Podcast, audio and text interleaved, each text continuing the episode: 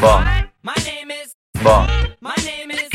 Bienvenue sur Media Game, le podcast qui vous emmène à la rencontre des créateurs de communautés, ceux qui ont mille vrais fans.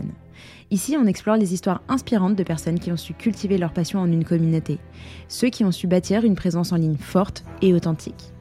Je m'appelle Marion Carnero, cofondatrice de My Name is Bond, l'agence qui automatise ta croissance sur les réseaux sociaux. Ensemble, on va découvrir les secrets des créateurs de communautés à succès. Alors reste à l'écoute. Bond. James Bond. Diane, bienvenue sur Media Game. Merci beaucoup Marion pour l'invitation, je suis ravie d'être là. Et bah, moi aussi, tu as euh, plein de choses euh, à m'apprendre et à nous apprendre, euh, tant sur le business que sur ta spécialité, qui est la cuisine végétale.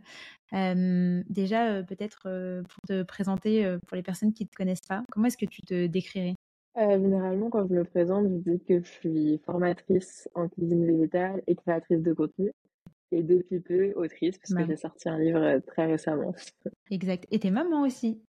Oui, mais ça, je ne le précise pas quand je me présente. mais c'est un sujet qui va être intéressant, euh, qu'on pourra un peu, euh, euh, un peu mentionner pendant l'échange.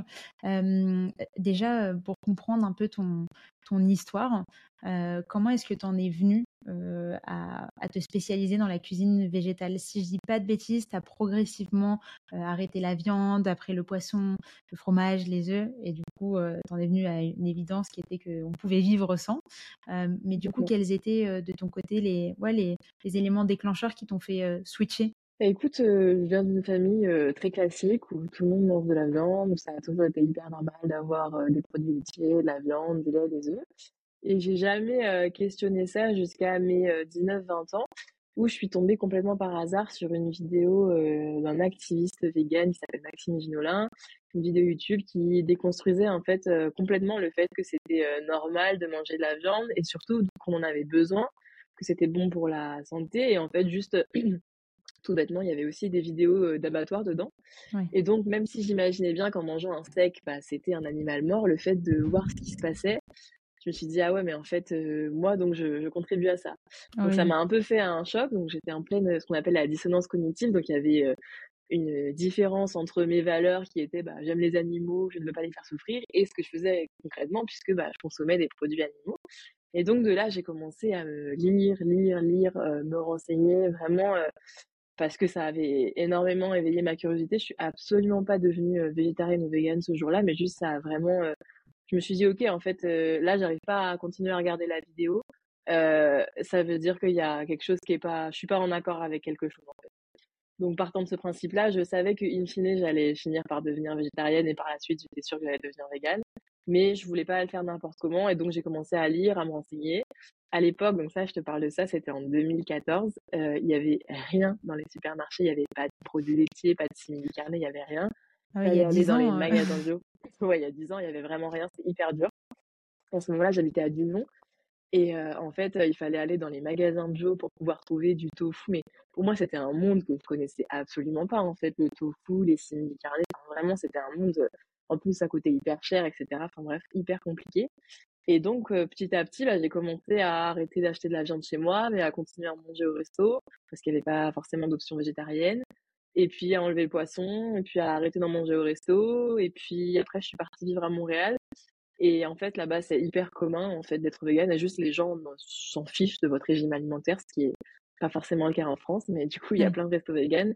Et donc euh, j'avais une coloc qui était végane et je me suis dit bah en fait euh, là-bas en plus il n'y avait pas de bon fromage, donc je me suis dit bah ouais en fait c'est la suite logique, euh, je vais devenir. L'élément déclencheur.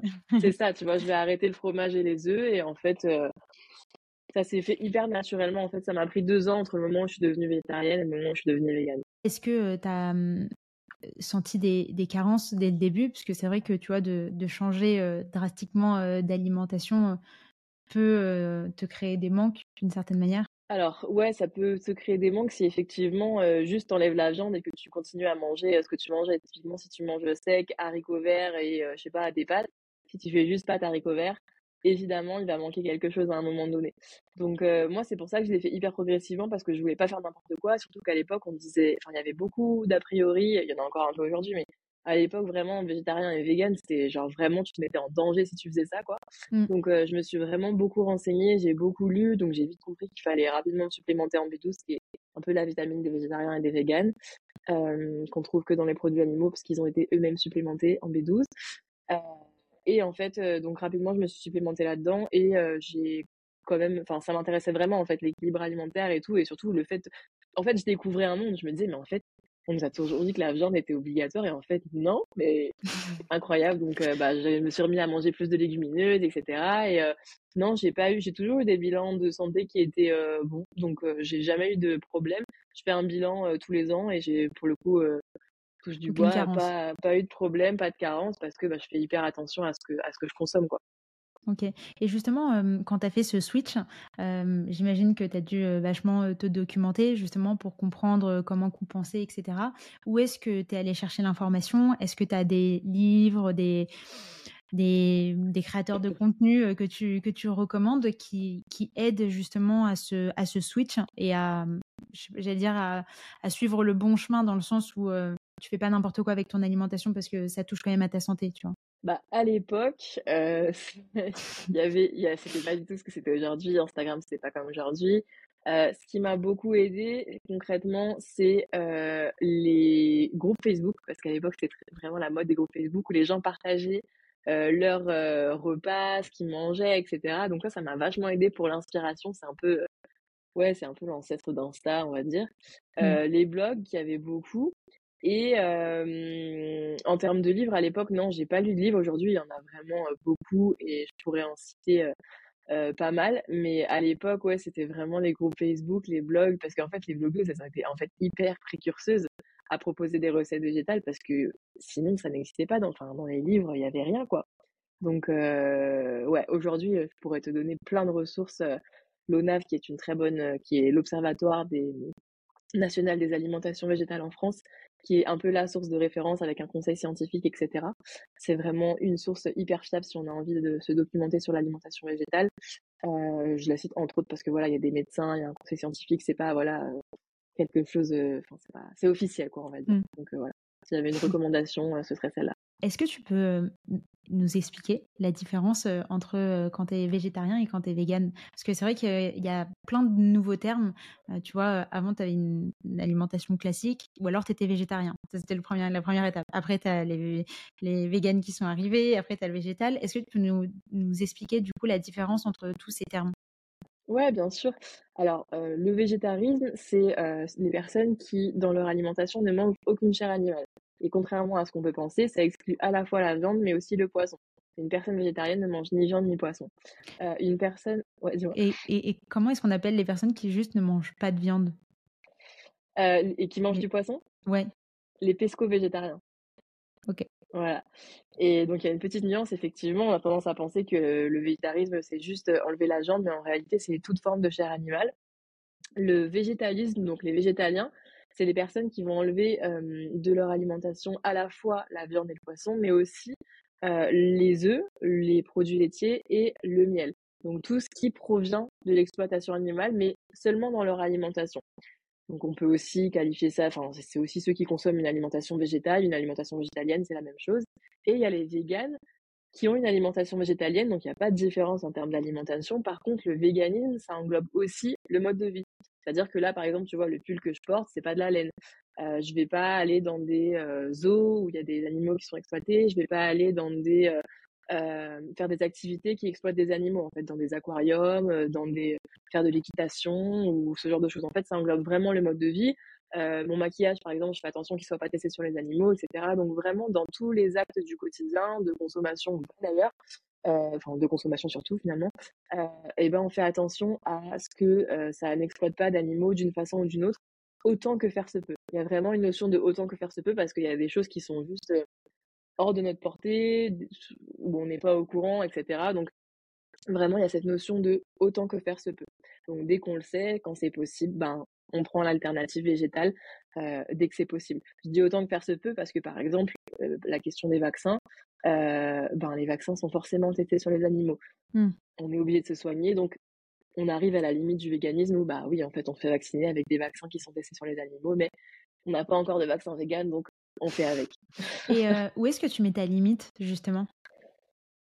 Ben, dès que j'ai la possibilité, le choix de le faire, en fait, pour moi, il y a enfin, en fait, pour moi, aujourd'hui, j'ai pas de il y a rien que je trouve pas en vegan, en fait, si tu veux, ma limite, c'est, juste, si j'ai une alternative, si il y a un manteau que je trouve très beau en cuir, mais qu'il est en cuir, ben, en fait, juste, non, je vais pas l'acheter même si je le trouve très beau. je vais chercher une alternative, en cuir parce que, ben c'est ça me permet de rester aligné en fait. Si tu veux pour moi il y aura une incohérence si je commence à me dire bon bah là c'est pas grave ou je suis un peu mal à l'aise. Euh, ouais t'incarnes ton choix jusqu'au bout. C'est ça. Alors je vais te dire aussi la seule euh, situation où par exemple je pourrais euh, acheter des choses qui sont qui sont issues de l'exploitation animale c'est quand je vais acheter des choses d'occasion par exemple sur Vinted tu vois. Si j'achète un pull sur Vinted euh, généralement il n'y a pas la compo mais comme c'est du seconde main je regarde pas forcément. Alors, je vais pas acheter du cuir ou de la fourrure, on s'entend, mais ça se peut que j'achète un pull avec 10% de laine ou un truc comme ça parce que, bah, en fait, j'ai acheté un pull d'occasion. Mais comme c'est de la seconde main, c'est quelque chose que, pour moi, je, enfin, je contribue pas, si tu veux, directement à l'achat de. Donc, voilà. Ma limite, par exemple. quel lien avec tout ce qui touche au bio? Est-ce que c'est un, c'est en étroite collaboration? Est-ce que c'est libre à chacun, disons, d'avoir sa pensée et son mode de fonctionnement par rapport à ça Ou tu vois, est-ce que c'est quand même très rapproché? J'ai l'impression que ça se rapproche un petit peu quand même. Franchement, c'est, je te dirais que c'est quand même hyper lié parce que déjà, pour trouver des alternatives, ben, souvent, tu es obligé d'aller en magasin de bio. Bon, maintenant, on trouve de plus en plus en hypermarché, mais à la base, tout ce qui est tofu, simili carné, etc., ben, tu trouves vraiment ça en magasin de bio. Au-delà de ça, le véganisme, euh, si on le fait pour les animaux, on peut aussi le faire pour d'autres raisons. Je ne l'ai pas évoqué, mais euh, il y a aussi, et qui, par lesquelles je me sens concernée, euh, les questions de la santé, les questions écologiques. et pour moi, avoir une alimentation bio, ben, évidemment, c'est privilégier sa santé. Donc, ça va de soi pour moi quand on arrête aussi de consommer de la viande, de, de réduire sa consommation de viande pour des raisons de santé, d'avoir une alimentation aussi le plus possible biologique je sais que ça attend à réduire euh, dans les modes de consommation au profit du végétal, mmh. mais euh, pour moi, ça, si notre objectif c'est la santé, euh, ça coule de source et c'est assez parallèle, je trouve. Mmh. Et est-ce que, parce que je trouve qu'il y a quand même une grosse différence dans le, dans le mode de vie, dans le style de vie que tu as, parce que bah, forcément derrière tu fais hyper attention à tout, etc. Est-ce que toi, à titre personnel, ça a impacté ton entourage, tes relations? Est-ce que tu as vu un changement tu vois, du regard que portaient les gens sur toi et ta manière de consommer? Je te dirais peut-être au début que les enfin parce que c'était pas hyper commun, j'étais un peu enfin j'étais là bah je suis toujours la seule la dans mon c'est ça tu vois. Ça me fait un peu bizarre, bon voilà quoi mais mais en soi ça ça allait un peu avec ma personnalité et puis non, je crois pas que j'ai vu de changement de regard. Et ça allait juste avec qui j'étais. Et en fait, euh, je pense quand on a des proches euh, qui nous aiment et fiables, en fait, ça fait pas débat. Je sais que ça peut faire beaucoup de débat dans certaines familles. Après, je pense quand on explique, quand on montre, euh, moi, il y a un truc que j'aime beaucoup, c'est la pédagogie par l'exemple. C'est-à-dire que, ok, toi, tu me dis que la pâtisserie végane, ça peut pas être bon, que ça n'existe pas, que bref, bah, la prochaine fois que je te vois, je vais ramener un gâteau vegan. Potentiellement, si on se connaît pas encore, je te dirai pas forcément qu'il est vegan. Et en vrai, il y a très peu de chances que tu me dises qu'il est mauvais parce que je, je fais tout, je, pour moi, le goût, c'est hyper important, tu vois. Donc, je, si j'amène quelque chose à quelqu'un, forcément, ça va être quelque chose de très bon. Donc, euh, généralement, en fait, une fois que la personne goûte et que c'est bon, en fait, il y a plus de débat, si tu veux, parce que le débat, il se faisait surtout autour de, ah, bah, c'est pas bon. Euh, ok, maintenant que tu goûtes et que tu trouves ça, tu trouves que c'est très bon, voire que tu te resserres, en fait, il y a plus de débat. Maintenant que tu vois que je suis en bonne santé et que je suis pas carencée, mes joues sont pas creuses, en fait, si tu veux, au bout d'un moment, il n'y a plus de débat parce que tu es la preuve vivante, entre guillemets, que en fait, on peut être en très bonne santé. Est-ce que euh, le fait de te voir changer d'alimentation, etc., le fait de, euh, de faire tester aux gens une nouvelle euh, manière de cuisiner, t'a permis de, de convertir certains proches. Déjà, déjà parlons de ton entourage parce que c'est vrai que tu es devenue créatrice de contenu, donc forcément tu as un impact sur les gens, mais ça on va y venir après, parce que finalement il y a quand même dans un premier temps ton entourage proche, ta famille, etc. Alors, permis de convertir, oui et non, parce que personne n'est vegan dans mon entourage. En revanche, je pense que j'ai vraiment contribué à sensibiliser mes proches sur la consommation de viande, sur le fait qu'en fait, bah, être, avoir une alimentation plus végétale, c'est pas aussi compliqué qu'il n'y paraît. À partir du moment où on a intégré quelques trucs, comment remplacer le lait, comment remplacer la crème, les œufs, etc. Euh, comment avoir euh, un quota de protéines adéquat si on a, alimentation, si on a une alimentation exclusivement végétale. Donc oui, je pense que j'ai contribué à ça, mais je me suis aussi inscrite, dans, enfin, je vais pas m'attribuer tout le mérite parce que je considère que je me suis inscrite aussi dans une tendance sociétale qui est que bah, on va vers la réduction de produits d'origine animale un peu tous, parce qu'il y a eu beaucoup de campagnes, parce qu'il y a eu beaucoup de reportages, parce qu'on sait ce qui se passe derrière les abattoirs, on a de plus en plus d'infos, et peut-être que bah, on réveille un petit peu aussi l'empathie des gens en montrant ce qui se passe derrière les murs des abattoirs finalement. Ouais. Et justement, parce que ça, c'est vrai que c'est des, des sujets qui sont traités de manière très régulière, j'imagine. Mais comment est-ce que tu fais pour remplacer les œufs, le fromage par exemple, moi qui adore pâtisser, comment est-ce que je fais pour faire mes gâteaux si je peux plus utiliser d'œufs? Bah, en vrai, il y a pas mal d'alternatives possibles. Alors moi, j'ai utilisé peu de... Enfin, j'ai toujours été habituée à consommer peu de simili, dans le sens où bah, quand j'ai commencé, il n'y avait pas ça, donc j'ai fait 100. Et en vrai, c'est bien parce que ça m'a permis de d'intégrer une alimentation brute et pas transformée. Alors aujourd'hui, j'adore. Hein. Il y a des barbecues, bah, je vais ramener des merguez vegan, je me fais des petits nuggets. Enfin, tu vois, j'aime bien kiffer avec des produits que je consommais avant et de trouver une alternative végétale. C'est kiffant. Euh, pour autant, c'est pas la majorité de mon alimentation. Par exemple, pour faire un gâteau vegan, en vrai, tu peux trouver euh, pas mal d'alternatives. Euh, il y a des substituts végétaux aux œufs qui existent, mais tu peux simplement, alors dépendamment des recettes, hein, il y a des recettes où ça va marcher. Tu peux remplacer les œufs par un yaourt de soja, par exemple. Ça va apporter du moelleux. en fait, tout va dépendre du rôle de l'œuf. S'il a un rôle d'agent levant, s'il a un rôle de liant, s'il a un rôle, enfin, en fait, le l'œuf peut avoir vraiment plusieurs rôles dans un gâteau. Je t'ai dit un gâteau, mais ça peut être n'importe quelle pâtisserie. et du coup, le but, ça va vraiment être d'identifier, ok, c'est quoi son rôle? Est-ce que c'est un, des ingrédients principaux? Ou est-ce que s'il y a juste deux œufs, bah, en fait, c'est pas possible de les, de les remplacer? Je donnerai ma recette de cake vanille avec sans œufs du coup. Tu m'en diras tes nouvelles, mais en fait, il y a plein d'alternatives possibles. La compote de pommes aussi, ça permet de remplacer euh, le, le, liant de l'œuf dans des cakes, par exemple, parce que ça apporte beaucoup d'humidité. Euh, et en fait, contrairement à ce qu'on peut croire, bah, les, le, les pâtisseries, en fait, elles, tu mélanges par exemple de la farine avec du lait, bah, en fait, ça se lie déjà. Il n'y a pas besoin d'un truc qui va venir agglomérer le tout. Moi, je fais des gâteaux euh, vegan, du coup où en fait, ben, je remplace l'œuf par un yaourt. Pour le côté gonflé, ben, je mets de la levure tout simplement. Le beurre, je mets de la margarine ou de l'huile. Et en fait, on arrive à un gâteau vegan qui est hyper moelleux et en fait, on sait même pas qui, on se doute même pas qu'il est vegan en réalité. Mmh. Toi, tu as commencé, parce que j'ai remonté un peu ton fil d'Instagram, un peu beaucoup. Pour voir l'évolution.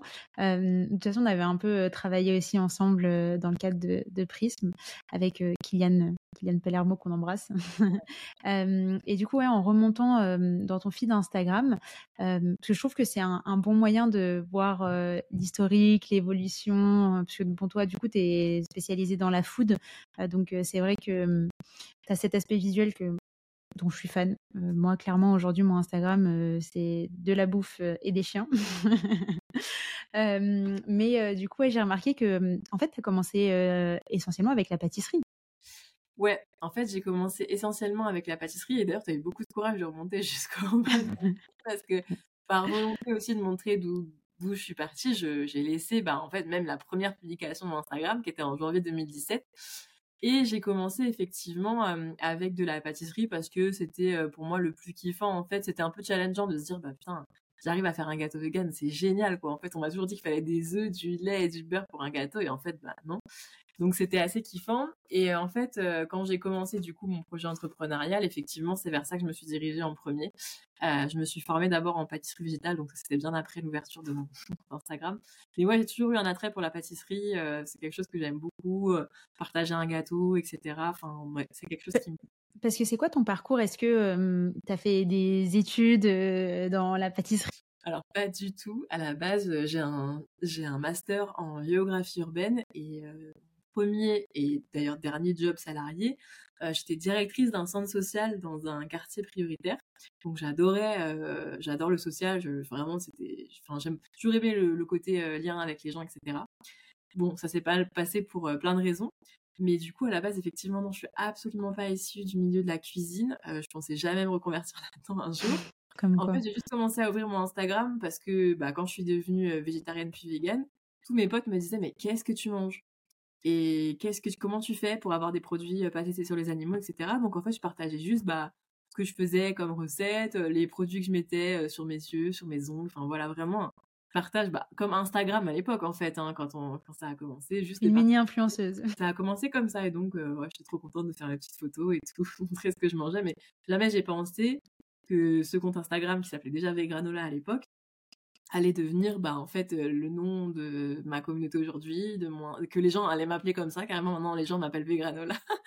Et euh, le nom de ma société c'est vraiment incroyable. Effectivement, euh, et c'est là la puissance des réseaux sociaux, justement. Mais quand même, euh, je trouve que tu avais déjà des posts euh, genre hyper de qualité avec des belles photos, etc. Quand bien même tu étais au début de, j'allais dire de ton activité, mais même pas parce qu'au début c'était pas une activité, c'était plus un hobby. Tu voulais juste partager justement euh, tes découvertes, euh, partager avec tes proches, bah, comment se mettre aussi à la cuisine végétale.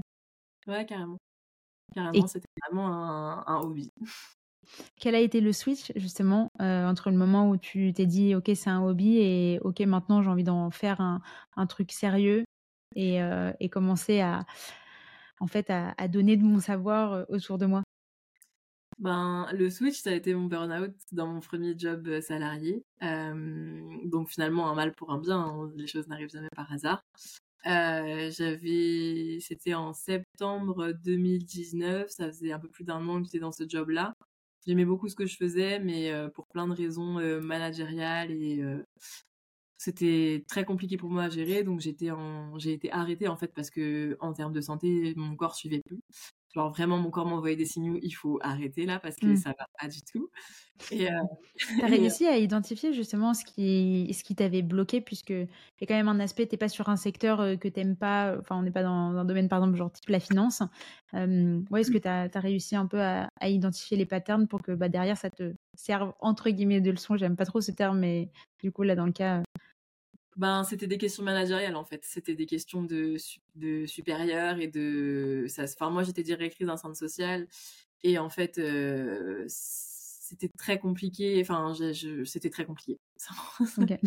C'était vraiment hyper compliqué. J'avais une chef euh, particulière et, et si tu veux, euh, en fait, j'allais au travail la boule au ventre et alors que en fait, dans le social, on n'est pas là pour ça. On est là pour faire des projets pour les gens et avec les gens et on n'avait absolument pas la même vision.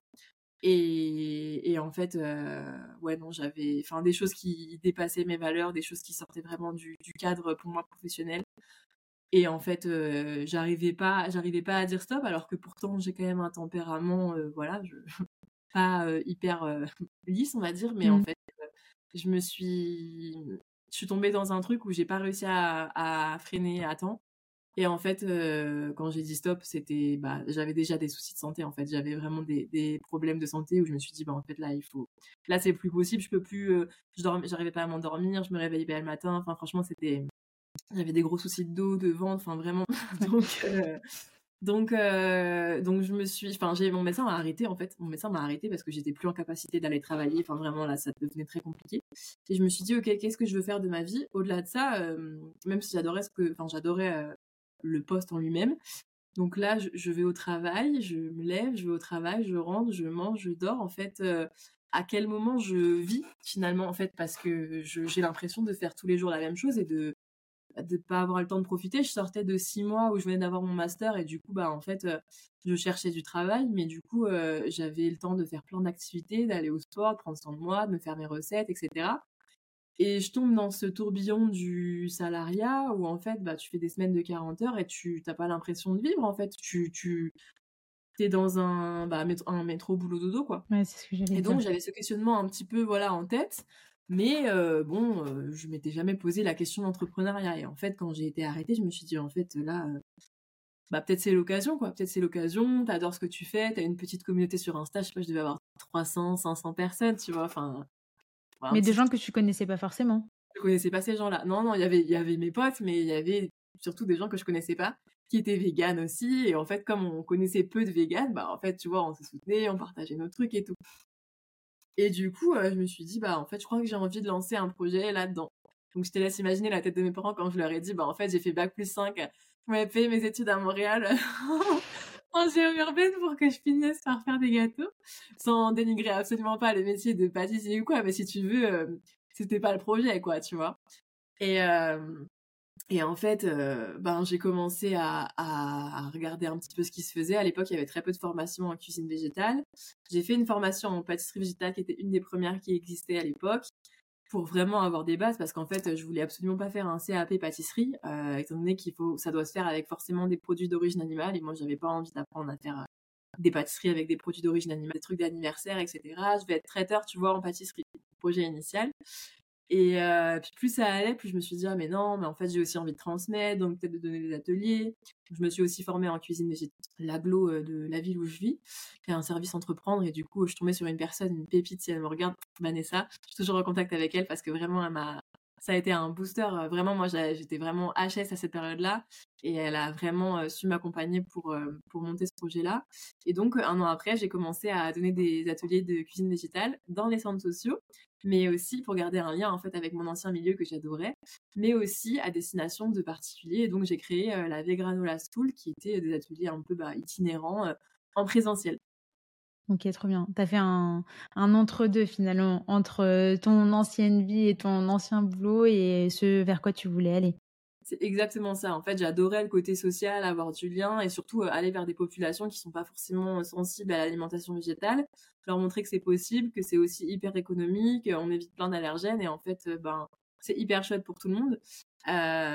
et puis voilà, le côté vraiment social où on passe du temps avec les gens, enfin, c'est concret en fait. Donc, ça m'a permis vraiment de lier les deux, ouais. On retient quoi et comment? Ma question c'est plus, est-ce que tu as vu un changement s'opérer au niveau de ta communauté? Est-ce qu'il y a un, événement, un moment où il y a eu une grosse accélération?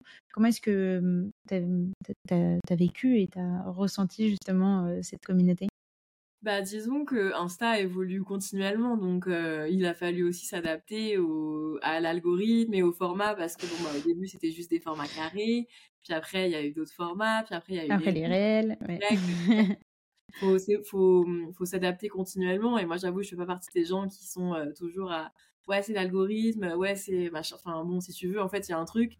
Insta on n'est pas chez nous, tu vois, c'est pas notre plateforme donc à un moment donné bon bah on en profite, il faut aussi s'adapter à ce qui est enfin tu peux pas lutter de toute façon. Donc à un moment donné, il faut aussi euh, prendre euh, le, sens du vent, tu vois. Donc euh, j'ai essayé de, enfin, je fais attention à m'adapter, en tout cas à l'évolution d'Insta. Est-ce que j'ai eu des grosses montées? Alors des fois j'ai eu des petits pics, ouais, quand je communiquais, quand je communique beaucoup plus, quand je fais plus de contenu. Après moi, les réseaux sociaux, j'ai toujours vu ça comme quelque chose de secondaire parce que j'ai toujours eu mes projets entrepreneuriaux, enfin entrepreneuriaux à côté. Euh, en fait, tu vois, j'ai Insta, c'était à côté pour moi, tu vois. Ok, aujourd'hui, je fais des collabs et tout, mais en fait, euh, je me suis jamais euh, reposée sur être une créatrice de contenu. Pour moi, ce qui me faisait kiffer, c'était de faire des projets. Et en fait, j'ai été contrainte aussi de faire évoluer mes projets parce que bah, quand j'ai lancé mes ateliers, deux mois après, il y a eu un reconfinement. Et donc, bah, forcément, je pouvais plus faire d'atelier en présentiel. Et c'est là que j'ai commencé à penser à digitaliser mon offre parce que, ben, déjà, ça me permettait de bosser une fois pour finalement vendre euh, euh, à l'infini, en fait, euh, mes formations. Et puis, parce qu'en fait, juste, on n'avait pas le choix. Donc, ça a été aussi une chouette opportunité pour moi. Enfin, dans la difficulté finalement du confinement, je me suis dit, bah, en fait, c'est une opportunité pour rebondir et commencer à travailler sur la digitalisation de mon activité que j'avais absolument pas entamée. Euh, la personne qui m'accompagnait, Vanessa, elle, faisait que me le dire, mais je lui disais, oui, plus tard, pour l'instant, je fais mes ateliers, etc. Bon, bah là, il y a eu le Covid, j'ai pas eu le choix. Et donc, un an plus tard, en septembre 2021, j'ai créé la Vegranola Academy, qui était la première euh, plateforme euh, de formation en cuisine végétale pour les particuliers, avec tous les mois une nouvelle formation thématique. Euh, et voilà, quoi, c'était euh, hyper chouette parce que j'ai eu un chouette accueil, ça n'existait pas du tout à l'époque. À l'époque, la vidéo n'était pas aussi développée qu'aujourd'hui avec TikTok, les réels, Insta, etc. Et donc, c'était, je pense, une solution qui répondait aussi à un besoin qui était d'apprendre à cuisiner depuis chez soi. Donc, c'était des formations à 360 degrés, donc à la fois avec de la théorie, donc du contenu pédagogique pour apprendre sur la nutrition, mais aussi avec du contenu pratique, avec des recettes en pas à pas. Pas avoir à mettre pause 40 000 fois et faire la recette tranquillement à son rythme en même temps que moi en fait. Ok, trop bien. Et tu as eu combien mmh, d'élèves sur cette formation? À l'académie, en fait, donc comme c'était des nouvelles formations tous les mois, j'avais un peu des nouvelles personnes et c'était ça fonctionnait par abonnement en fait. Donc au total, je pense que j'ai dû avoir dans les 300 personnes, 300, peut-être 400 parce que j'ai changé de plateforme entre-temps et j'ai changé de format. Euh, au début, je fonctionnais par abonnement et après je suis passée sur du one shot avec un, un tarif plus important. Donc ouais, au total, on a dû peut-être toucher dans les 400 personnes. Ce qui est pas mal puisque tu es quand même sur un secteur euh, de niche en réalité. Ouais, ouais non, clairement. Clairement, c'est hyper chouette. Et Aujourd'hui, comment est-ce que tu te positionnes? Tu dis que tu as changé un peu le modèle de, ton académie. C'est aussi un gros sujet. je pense qu'il y a eu aussi le fait que tu sois devenue maman qui a un peu qui t'a fait te remettre en question en fait sur la direction que tu voulais prendre avec avec ton projet? Clairement, ça a beaucoup évolué aujourd'hui.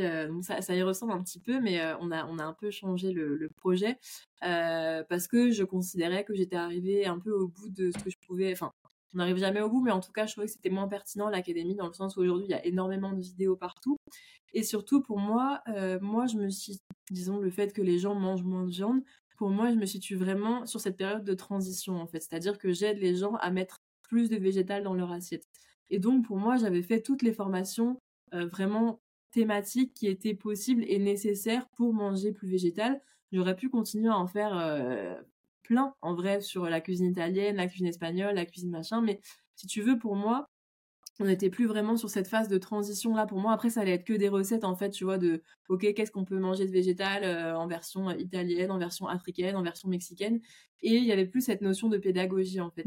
Donc pour ces raisons après un, un gros audit de ma société, après plein de, de réflexions, etc., euh, bah, j'ai décidé d'arrêter de faire de nouvelles formations à l'académie, chose que je faisais tous les mois avant, euh, et de me concentrer sur un projet un petit peu différent euh, qui s'appelle Greenissime et qui est du coup un média autour de l'alimentation végétale pour continuer à informer et continuer à, transmettre du contenu autour de l'alimentation végétale. Parce que euh, là où je pouvais le faire un petit peu à l'académie dans mes formations thématiques, mais du coup ça restait hyper thématique et sur Insta, euh, bah, je commençais à être un peu frustrée parce que sur Insta, en fait, finalement, euh, le, le, taux d'attention, enfin les vidéos, ce qui fonctionne le mieux, c'est vraiment les vidéos très courtes. Et arriver à parler d'un sujet en profondeur en une minute ou 30 secondes, c'est hyper dur en vrai. Et ancrer une démarche de végétalisme d'alimentation avec juste des réels de 30 secondes qu'on scrolle comme ça, pour moi, c'était pas hyper pertinent. Donc j'ai voulu créer un, média qui reste et un média qu'on peut lire, qu'on peut prendre le temps de lire et relire, qu'on a sous la main et euh, où il y a à la fois de l'information, de la pédagogie sur la nutrition végétale, mais aussi euh, du contenu plus pour s'inspirer, des recettes, des idées de menus. Donc vraiment une espèce de solution tout en un pour les gens qui savent pas trop par où commencer, mais qui ont envie de cheminer vers plus de végétal. Et comment est-ce que tu te rémunères dans tout ça finalement? Alors, euh, pour l'instant, je me, en toute transparence, je me paye pas. Euh, pour la simple et bonne raison que euh, même si j'ai doublé mon chiffre d'affaires entre 2020, enfin mon année d'exercice l'année dernière et cette année, en fait j'ai tout réinvesti. j'ai pris des apprentis parce que j'ai été enceinte et que j'ai eu mon enfant, donc forcément j'ai pris deux apprentis aussi pour me délaisser d'une charge de travail sur la communication, sur la gestion de projet. J'ai investi pour faire un audit, j'ai investi pour euh, déléguer euh, le copywriting. Donc forcément, euh, qui dit moi qui ne fais pas ce travail-là, dit forcément payer d'autres personnes pour le faire. Et aujourd'hui, mes sources de revenus, on va dire qu'elles sont diversifiées. je fais de la création de contenu, ce qu'on appelle du sponsoring ou du placement de produits. J'aime pas trop ce mot parce qu'en vrai, pour moi, je, je c'est pas du placement de produits, c'est vraiment plus une C'est des produits que toi tu utilises et que tu utilises généralement au quotidien voilà, juste, euh, je vous présente un produit, c'est vraiment des choses que j'utilise. Donc, euh, je travaille avec des marques qui me rémunèrent pour euh, parler des granola, pour parler de leurs produits, pardon, sur mon Instagram. j'ai des e-books, enfin j'ai un e-book sur les pâtisseries crues que j'ai sorti il y a deux ans maintenant. Il y a les ateliers de cuisine végétale que je peux faire dans des assos, dans les centres sociaux, mais aussi dans des entreprises. ça m'arrive d'intervenir dans des entreprises pour des team building ou pour former des commerciaux, par exemple, de marques qui sont dans le, dans le végétal, euh, former les commerciaux à cuisiner leurs produits, euh, c'est des choses que je peux faire également. Et euh, bah forcément, les formations de l'académie qui sont du coup maintenant en vente à l'unité et maintenant greenissime. Ok, donc tu as quand même bien varié tes, tes revenus. Et de, de, tous ces revenus, quelle est la, la part la plus importante? Alors en 2023, c'était l'académie, ça représentait à peu près 60-65% de mes revenus. Ah parce qu'on a mis l'accent sur les formations, on a fait un, on a fait des tunnels de vente, on a fait de la publicité, on a payé des ads. Enfin, vraiment, on a mis toute la strate dessus pour pouvoir, bah, forcément, avoir, enfin, faire des ventes, tout simplement. Bien sûr.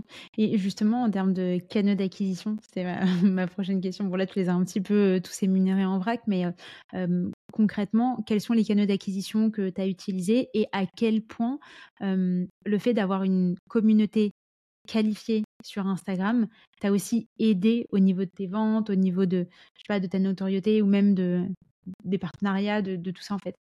Bah, je te dirais que d'avoir une communauté engagée et de laquelle tu es proche, moi, en fait, ça m'a toujours aidé pour créer un peu mes produits et ce que je vais. Enfin, les projets que j'allais créer, j'allais dire ce que je vais vendre, mais en vrai, je me vois pas forcément comme. Enfin, je me vois pas. Si, je, suis, je, suis entrepreneur, etc. Mais j'ai vraiment à cœur de, de, mettre en place des projets qui répondent aux besoins des gens, tu vois, parce que je sais à quel point c'est galère quand tu veux manger plus végétal et que tu sais pas par où commencer. Et du coup, j'ai vraiment à cœur à l'académie comme dans Greenissime, tu vois, que c'était toujours des solutions un peu à 360 où J'essaye de répondre vraiment aux besoins des gens. Et du coup, pour créer un produit ou un projet, je m'appuie toujours sur ma communauté. Donc, je fais vachement de sondages. Qu'est-ce qui vous freine pour manger plus végétal? Ok, là, j'ai fait un questionnaire. Est-ce que vous voulez bien répondre, etc. Et du coup, bah, on avait fait un questionnaire pour prise, mais je crois qu'on avait eu genre 400 réponses en une semaine ou deux semaines. Enfin, vraiment, c'était hyper rapide parce que les gens sont vraiment au rendez-vous. Je pense qu'ils me font confiance aussi parce qu'ils voient que moi je fais pas de bullshit. Enfin je suis hyper authentique et nature sur mes réseaux. En tout cas euh, c'est ce que enfin les gens qui me voient dans la vraie vie ils me voient pareil sur les réseaux. En fait je suis pas il y a pas deux personnes différentes. Après on m'apprécie ou on m'apprécie pas. Du coup c'est hyper euh, ça peut être un peu des fois clivant mais en fait euh, bah c'est le jeu. Et je préfère en fait que ce soit comme ça en réalité. Et, et du coup oui avoir une communauté aussi hyper investie ça permet de créer des, des choses qui sont qui collent à leurs besoins en fait finalement est-ce qu'il y a des, des, offres, des formations que tu as sorties suite à des demandes justement de ta communauté? Euh, ouais, ouais, clairement. clairement, quand j'ai commencé, quand j'ai commencé l'académie, moi j'avais lancé deux formations qui étaient une sur les légumes d'été parce que j'avais lancé ça fin août début septembre et une sur les protéines. Et je leur avais demandé, ok, bah en fait vous voulez quoi ensuite? Et ce qui était le plus revenu, c'était la pâtisserie. après il y a eu bah, les fêtes, donc repas de fête. Et donc, bah, en vrai, je me suis exécutée, tu vois, parce que je sais que, en fait, à la fois, ça correspondait à ce que moi j'avais euh, comme idée. Tu vois, moi, je me fais toujours une idée de, ok, bah, je pense que ça, ça serait pertinent, etc. Et je confirme toujours avec mon audience. Si je vois que ça n'intéresse personne, bah, en fait, euh, je vais pas, je vais pas me lancer sur un truc où, euh, tu vois, faire une formation, par exemple, c'est une bêtise sur les pâtes italiennes. Bon, est-ce que c'est vraiment ça la priorité des gens qui veulent apprendre à manger plus végétal? Je suis pas sûre, tu vois. Mmh. Donc, du coup, oui, effectivement, j'essaye de faire la part des choses entre ce que moi je, projette et est-ce que ça répond aux besoins des gens. Tout à l'heure, tu as parlé de pâtisserie crue. Ouais. désolée, j'aime trop les pâtisseries. Et là, tu as dit ma curiosité. c'est quel genre de pâtisserie crue que tu peux faire? Alors, la pâtisserie crue, bah, j'explique aussi un peu le concept. En fait, c'est contrairement à ce qu'on peut croire, c'est pas une pâtisserie qu'on mange classique qu'on mange à la petite cuillère. C'est une pâtisserie en fait, donc qui va être sans cuisson, comme son nom l'indique, mais qui du coup ne va pas se faire avec euh, bah, les aliments habituels, qu'on peut être, qui peuvent être euh, la farine de blé, euh, le yaourt, bon les œufs si on mange voilà des œufs, etc. Mais qui va se faire avec tout ce qui est oléagineux et fruits secs, donc amandes, noisettes, sésame, etc. Et aussi des abricots, des dattes, etc. Et en vrai, ça crée des pâtisseries qui sont hyper denses et nutritives. Forcément, hein, on n'utilise que des choses qui euh, qui sont hyper euh, riches en lipides. Mais du coup, c'est des pâtisseries qui sont bah, sans sucre ajouté, hyper saines parce qu'en fait, c'est que des ingrédients bruts, tu vois, c'est que des, noix et en fait euh, des, fruits secs. Et c'est une pâtisserie avec laquelle tu peux vraiment t'amuser. Alors la seule chose où tu es un peu limité, c'est en termes de texture parce que tu pas faire du trop croustillant étant donné qu'il n'y bah, a pas de cuisson plutôt des textures euh, moelleuses ou crémeuses. Mais c'est hyper chouette. Moi, je fais un brownie cru qui est hyper bon, tu vois, avec une base de noisettes mixée avec des dattes, des amandes, un peu de fleur de sel, du cacao et une ganache qui est euh, à base de, alors je sais pas si je dis une bêtise, si je dis euh, du chocolat avec du, lait de coco, il me semble, avec un peu de purée de noisettes. Et en fait, ça te fait un gâteau, bah, déjà qui est hyper facile à faire parce qu'en fait, tu juste à mettre les ingrédients dans le blender, tu mixes et tu mets ça dans ton dans ton moule en fait. Et après, tu mets ta crème, tu laisses refroidir. Et du coup, l'avantage, c'est qu'en fait, ça se fait hyper, hyper rapidement. Tu m'as donné faim. la recette du brownie. ouais, je veux bien. C'est quoi ton ouais, ta pâtisserie préférée? Végétale, du coup, bien sûr. Franchement, je sais pas si j'ai une pâtisserie préférée. Euh. Moi, j'adore. si j'aime bien le fraisier, en vrai. J'avoue, le fraisier, le fraisier, c'est un classique que je fais tous les étés pour mon anniversaire, parce qu'en plus, je suis du mois de mai. Euh, j'ai des membres de ma famille qui sont nés au mois de juin et du coup j'avoue que j'adore faire un fraisier parce qu'en fait tu fais une crème hyper onctueuse au chocolat blanc vegan avec des fraises, ça se marie hyper bien. Le fraisier, ouais, c'est un, un bon classique pour moi. Est-ce qu'il y a des, des, recettes qui ressortent euh, comme étant euh, best-seller auprès de ta communauté? Ma recette de crêpes du blog en accès libre d'ailleurs fonctionne. Il y a les fondants, en fait, il y a pas mal de choses. Il y a, sur, sur l'académie, il y a la recette par exemple de porc au caramel qui est une recette à base de protéines de soja texturées. Donc, euh, c'est juste de la farine de soja en fait qu'on a remis en forme, qu'on a extrudé. Et euh, en version porc au caramel comme euh, la recette asiatique. Et ça, ça fonctionne très bien. Le tofu laqué fonctionne aussi très bien aussi. Pour les personnes qui sont hyper frileuses de manger du tofu, c'est une recette qui réconcilie tout le monde avec le tofu. Donc ouais, je te dirais, ces recettes-là fonctionnent plutôt bien. J'ai l'impression de ce que tu me dis, après je me trompe peut-être, mais que finalement c'est souvent les, les recettes les plus classiques, tu vois, qui s'apparentent à une cuisine bah, pas végétale, qui fonctionne bien, tu vois, type le fondant, les crêpes, enfin, c'est ce que nos grands-mères ont toujours fait depuis des années, tu as la recette de toute ta famille. donc en fait, les gens restent quand même sur des c'est pas qu'ils sont pas explorateurs, c'est pas, pas, pas le terme, mais c'est pas là où je veux en venir, mais c'est plus dans le sens où on a tous nos petites habitudes, on a tous nos plats qu'on aime, qui nous rappellent potentiellement notre enfance, etc. En fait, je trouve ça très chouette de montrer que bah ouais, il existe des alternatives. Tu changes un tout petit peu ta recette, le résultat final est quasiment le même. Alors après, au niveau de du goût et de la texture, je ne sais pas. Tu vas nous en dire un petit peu plus, mais en tout cas, au niveau des photos, on dirait pas que c'est une cuisine végétale. Ouais, bah, je pense que en vrai, même si on a envie un peu d'explorer, on est aussi content de retrouver parce que en vrai, la plupart des gens aujourd'hui qui sont véganes ou végétariens, la plupart en fait, on n'est pas du tout né végétarien et c'est hyper cool de pouvoir se dire bah je remange des choses qui me qui m'évoquent des souvenirs parce que contrairement à ce qu'on peut penser, l'alimentation en fait, c'est un truc hyper intime, tu vois. Ça te rappelle des souvenirs, ça te rappelle des odeurs que tu avais quand tu étais plus jeune, ça te rappelle des, des, des moments que tu as pu passer avec ta famille, etc., des recettes de grand-mère. Mmh. Et en fait, c'est beaucoup plus intime qu'il n'y paraît. C'est pour ça qu'il y a autant de gens qui sont un peu en fight, tu vois, quand on parle d'alimentation végétale, parce qu'on touche à des choses qui sont hyper précieuses pour eux, leur patrimoine, etc. Mais surtout, en fait, leur identité, en fait, tu vois. Et donc, pouvoir retrouver des saveurs que tu avais quand tu étais plus jeune, genre l'odeur des crêpes qui cuit, je dis une bêtise, tu vois, ou du fondant de chocolat de ta grand-mère, bah c'est trop en fait c'est trop réconfortant tu vois en vrai c'est trop réconfortant moi-même tu vois j'ai sorti un livre il y a pas longtemps euh, qui était euh, du coup euh, sur la cuisine juive. Et en fait, bah, j'étais trop contente de pouvoir végétaliser des recettes de ma grand-mère que j'avais encore jamais végétalisées parce que je me disais, ah ouais, en fait, ça c'est vraiment comme ce que je mangeais quand j'étais plus jeune. La sortie de ton livre, qu'est-ce qui t'a donné envie de passer à un format du coup un peu plus physique, tu vois, enfin le livre, parce que clairement tu étais plus sur un format digital. Et, et quelles ont été les différentes étapes justement pour la, sortie de ce livre? Bah, En réalité, moi je me suis toujours dit que si j'écrivais un livre, j'aurais adoré que ce soit chez les éditions La Plage. Parce que les éditions La Plage, donc ils font partie du groupe Hachette, et c'est vraiment l'édition référence sur tout ce qui est cuisine végétarienne et végane. Et un beau jour, je reçois un DM de la directrice de la maison d'édition, Céline, si tu passes par là. et il me dit, euh, bah écoute, euh, je te suis depuis quelques temps, j'adore ce que tu fais.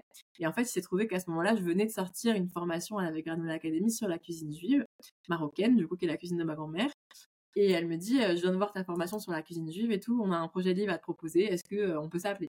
Et donc, on s'appelle le lendemain. C'était un lundi, je me rappelle, c'était un lundi férié en juin. Ça devait être la Pentecôte. Et, euh, et, elle me dit, bah voilà, on a vu ta formation, etc. On aime ce que tu fais. Est-ce que ça te dirait d'écrire un livre sur la cuisine juive du monde entier? Pas que la cuisine séfarade, mais la cuisine juive du monde entier. Moi, là, je me dis, mais waouh, truc de fou, en fait. Enfin, génial. Je m'étais toujours dit que si j'écrivais un livre, tu vois, j'avais pas envie que ce soit un énième livre de recettes véganes, puisqu'il y en a déjà plein. Et si c'est pour juste faire mes versions de, euh, du tofu, du machin et tout, un peu la flemme, tu vois. Et là, en fait, c'était une thématique hyper originale, qui était hyper alliée à qui j'étais, et, et en même temps, qui avait jamais été abordée bah, dans la francophonie, en fait, en tout cas pas à notre connaissance. Et donc, j'ai dit, bah ouais, trop bien, trop bien, vraiment génial. Bon, juste parenthèse, je suis enceinte, donc Euh, ça va me demander peut-être quelques ajustements, mais, mais ouais, go, en fait, trop bien. Mais toi, Julien, t'as de la famille euh, juive? Ouais, de, du côté de mon papa, en fait, mon papa est juif et bah, toute la lignée de, du côté de mon papa est de confession juive et du coup, c'est Farad, donc Maroc et Algérie. Et du coup, bah, c'était aussi l'occasion pour moi d'aller farfouiller un petit peu du côté de mes origines pour renouer avec des recettes euh, soit oubliées, soit que j'avais jamais explorées finalement. C'est ta famille qui devait être euh, heureuse. ouais, bah, ils étaient un petit peu sceptiques quand je leur ai dit que j'allais faire ça en version vegan, mais bon. Et au final, alors? Tu leur as fait changer d'avis? ils ont, ils ont changé d'avis. Euh, oui et non. Après, tu sais, il y a, y a, des fois certaines personnes qui restent forcément accrochées à un couscous et forcément avec de la viande, etc. Pour autant, bon, pour ce qui est des pâtisseries, c'est plus simple parce qu'en fait, il n'y a rien qui manque entre guillemets au plat, en fait. Il y a des choses Bien sûr. à mettre en place que d'autres, mais, euh, bah ouais, en tout cas, ils étaient hyper fiers et ça touche. Euh, en plus, il y a une recette que j'ai appelée bah, la recette de ma grand-mère et donc euh, elle est dédiée et tout. Enfin, c'était vraiment une recette qu'elle nous faisait beaucoup quand on était petits. Donc, ouais, non, trop chouette, trop chouette. Et, ce, et ce livre, tu peux te le procurer où? Partout. Tu peux le trouver sur Amazon, la Fnac, Cultura ou le commander chez ton libraire de proximité. il est dispo partout. Trop bien. On en a parlé à plusieurs reprises. Tu es tombée enceinte pendant, pendant ton, projet. comment, comment ça s'est passé? Comment est-ce que tu as géré justement ta grossesse, sachant que de base, tu étais plutôt seule dans le développement de ton projet? J'étais seule, alors j'étais, ouais, j'étais, oui, j'étais seule. Après, j'étais entourée de quelques personnes quand même pour m'accompagner, tu vois, par exemple sur le site ou des petites choses vraiment très précises et très ponctuelles. J'avais une rédactrice web avec laquelle je travaille d'ailleurs toujours aujourd'hui sur Greenissime, donc ça c'est trop chouette parce qu'on a, a continué à bosser ensemble. Euh, donc euh, effectivement, euh, bon, j'avais très envie d'avoir ma fille, mais ça demandait quand même quelques ajustements, donc c'est pour ça que j'ai commencé à, à m'entourer et que j'ai recruté une puis deux apprentis pour pouvoir bah, m'aider sur tout ce qui était communication au niveau de la Vegranola Academy, qui avait son propre compte Instagram, euh, tout ce qui était montage vidéo, etc. Et euh, quelqu'un aussi en gestion de projet qui a géré aussi bah, toute la partie euh, gestion des intervenants, mise en place des formations, logistique, etc. de, de l'académie en fait pure, pour que je puisse ben, être un peu plus sereine moi déjà quand j'allais accoucher. Et puis surtout là après en fait parce que moi j'ai fait le choix de pas choisir enfin en fait de choisir les deux, de pas mettre de côté euh, ni ma fille, enfin mettre de côté en de grosses guillemets, ni ma fille ni mon projet, et, euh, et donc euh, de rester avec ma petite la première année, en tout cas bah, jusqu'à septembre dernier, parce que bah, je l'allaitais exclusivement et qu'en fait j'avais pas envie de la laisser. En fait je me dis je suis à mon compte, j'ai pas envie de la faire élever par quelqu'un d'autre ou garder mmh. par quelqu'un d'autre. Et je sais que c'est la réalité, malheureusement, euh, de beaucoup de gens, de la plupart des gens. En fait, quand on est salarié, ben, on doit retourner au travail à deux mois et demi. Moi, j'avais envie de continuer à l'allaiter, j'avais envie de, de, la voir euh, grandir, etc. Donc, euh, donc j'ai fait le choix de rester avec elle, sauf deux fois, enfin, elle était gardée deux fois par semaine par ses grands-parents, en fait. Et, et c'était, je sais pas comment je suis passée au travers, je dis sincèrement. je sais pas comment j'ai survécu parce que je devais gérer bah, mon équipe salariée, ma petite, euh, ma création de contenu et mon livre. Donc euh, bien sûr, le livre, on m'a proposé, euh, parenthèse, entre 60 et 100 recettes. Évidemment, j'ai choisi de faire 100 recettes parce que sinon, c'est pas drôle. Et donc ça, sans compter les nuits hachées, le manque de sommeil, voilà, je sais pas comment j'ai survécu. Je pense que la maternité donne des forces qu'on soupçonnait pas. Moi qui étais une très grosse dormeuse à la base, voilà, je, passais au travers.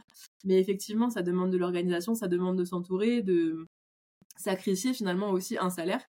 Euh, pour payer les gens à sa place parce que bah en fait euh, entre euh, mon temps et me payer un salaire bah mon temps est plus précieux en fait mon temps avec ma fille il a pas de prix donc je préfère donner cet argent à des gens qui vont bah, m'alléger sur ma charge de travail plutôt que me payer et en fait ne pas avoir ma fille donc effectivement ça demande quelques petits aménagements une forme de sacrifice d'un côté et de l'autre parce que des fois bah, je culpabilisais de pas être 100% avec ma fille ou 100% au travail avec mes apprentis Mais j'ai essayé de trouver un juste milieu qui me permettait de, de, bah, de garder les deux parce que j'avais pas envie d'arrêter l'entrepreneuriat et j'avais envie de passer du temps avec ma fille. Et est-ce que tu as vu une corrélation au niveau de ton chiffre d'affaires par rapport au moment où tu t'es un peu peut-être plus absenté ou en tout cas où tu as délégué?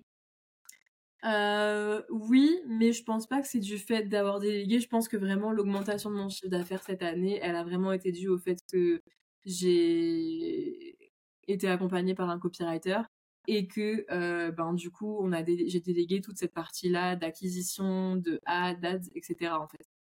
Et c'est vrai que la partie copywriting je me suis pas arrêtée mais euh, ton copywriter il t'aide sur quoi exactement?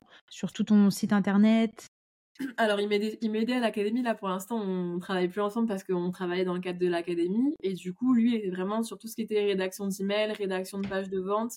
Et il gérait aussi les ads. Donc, j'avais de la chance. Il était aussi calé sur les ads. Et donc, euh, il gérait euh, toute cette partie-là qui était vraiment bah, la partie où il faut aller chercher des clients, en fait, et donc des, bah, de l'argent, hein, concrètement. Mmh. Si demain, tu devais euh, tout recommencer de zéro, tu t'y prendrais comment? Par rapport à ma grossesse ou tout globalement? Non, tout globalement, euh, ton projet en fait. Je pense que je changerais pas grand chose si ce n'est euh, de prendre plutôt des freelances plutôt que des apprentis. Euh, parce que même si elles m'ont beaucoup allégé ma charge de travail, ça restait aussi une charge pour moi bah, de les gérer en fait. ça restait ça restait une charge mentale de savoir qu'elles étaient au bureau et que moi j'étais chez moi avec ma petite c'était une charge de, bah, de les former, etc., que je savais, hein, il n'y avait pas de, de débat là-dessus, mais en fait, pour une fois que je l'ai vécu, je me suis dit, bah, en fait, peut-être que ça aurait été préférable de, de faire ça avec un freelance où, en fait, bah, je sais que j'ai pas à aller au bureau, je sais que j'ai pas à former, et juste de poser un billet et qu'en fait, le travail soit fait euh, euh, d'une traite, quoi. Parce que généralement, les apprentis, tu les payes moins cher. mais. Et tu as une aide de l'État, mais effectivement, bah, il faut former, il faut accompagner, il faut montrer, euh, euh, recorriger, des fois repasser derrière, etc. Donc l'un dans l'autre, finalement, euh, ça demande aussi beaucoup d'investissement en termes de temps. Et clairement, le temps, c'est pas ce que j'avais en rab cette année. Donc, en fait, t'aurais aurais préféré acheter un petit peu plus ta tranquillité d'esprit. C'est dur d'écrire un livre avec un, un bébé qui dort pas et puis d'être en postpartum. Enfin, tu vois, franchement, c'est c'est une tempête dans la tête, tu vois, franchement. Mmh. tu vois. C'est hyper dur, mais il faut garder le cap, il faut être présente, il faut aller au boulot, il faut s'habiller, il faut, tu vois, à, l'heure où en fait tu as juste envie de rester chez toi et être coucouné. Euh, même si, en fait, c'est, je suis partagée parce que j'adorais aussi, tu vois, sortir et ne pas être qu'une maman. Mais, euh, mais c'était dur. C'était dur, euh, c'était dur de tout gérer en même temps, en réalité. D'être partout, de, d'être partout de façon qualitative. Mmh. Et aujourd'hui, Comment est-ce que est-ce que tu as, réussi à, trouver un bon équilibre justement entre euh, ta vie pro, ta vie perso, euh, te dégager du temps? Alors ouais, je dirais que j'ai un meilleur équilibre parce que ma petite elle est gardée un petit peu plus, elle va aussi à la crèche, bon elle est gardée quand même que trois jours par semaine parce que j'ai aussi envie d'être avec elle quand même. Donc il y a deux jours où je suis full avec elle en semaine, on est que toutes les deux. Et, et donc ouais, je, je trouve que j'ai un meilleur, une meilleure organisation, mais aussi parce que bah en fait l'audit de, Vegranola, de la Vegranola Academy m'a permis de créer un projet, donc Greenissime, avec lequel, euh, bah, en fait, mon mode de vie est beaucoup plus en accord, en fait, parce que Greenissime, je peux bosser solo ou quasiment solo, enfin, je bosse avec ma, copie, ma, ma rédactrice web, mais si tu veux, euh, c'est un projet où j'ai pas de charge à engager avec euh, un vidéaste, quelqu'un qui fait le montage des vidéos, etc., des mmh. chaînes qui interviennent, en fait, c'est moi qui écris le contenu, donc en fait, je peux bosser quasiment n'importe où quand je veux. Euh, j'ai juste une temporalité à gérer, c'est que tous les vendredis, bah, en fait, je dois envoyer ma newsletter. Mais c'est tout. Donc euh, concrètement, ce projet me permet d'être beaucoup plus en phase avec mon rythme de vie et avec la vie que j'ai envie d'avoir. Et ça me demande aussi un exercice chouette qui est de bosser seulement trois jours par semaine. Euh, même si bon bah je bosse les autres jours quand elle dort ou le soir tu vois mais je sais que j'ai trois jours focus dans la semaine et qu'en fait bon il faut que je sois productif ces jours-là si je veux être tranquille les jours qui suivent. Et tu arrives à t'y tenir à ces euh, trois jours de travail euh, par semaine? Bah, j'ai pas le choix parce que ma petite, elle est avec moi le reste du temps. Mais euh, pour l'instant, bon, je t'attends encore un peu. Je travaille encore pendant ces sièges, je travaille encore le soir. j'ai toujours des petits trucs à gérer. Mais je, je tends vers ouais, quelque chose quand même qui me permet de d'avoir l'esprit plus tranquille les autres jours. Je trouve que c'est l'aspect euh, hyper positif euh, du digital et du fait de proposer des produits digitaux. Hein, tu vois, nous, on est une agence, donc c'est encore euh, différent. Il y a aussi tout plein d'avantages, mais Ouais, tu as une bonne organisation là, ça y est, tu as l'air plus aligné avec la direction que tu prends et, et comment tu arrives à gérer le tout au quotidien. Ouais, c'est le but, on essaye. Trop chouette. où est-ce qu'on peut te retrouver, Juliane? Alors, vous pouvez me retrouver sur mes réseaux sociaux, @vegranola et aussi sur LinkedIn. Euh, Juliane Aklin, tout simplement. Donc, Instagram, TikTok, c'est Vegranola et LinkedIn, bah, Juliane Aklin, tout simplement. Trop cool. Et eh ben écoute, euh, merci beaucoup euh, pour euh, tout ce que tu nous as partagé. J'attends tes recettes avec impatience. et bah, je te dis à très vite. Merci beaucoup Marion pour l'invitation, c'était un vrai plaisir. My name is Bon. My name is Bon. My name is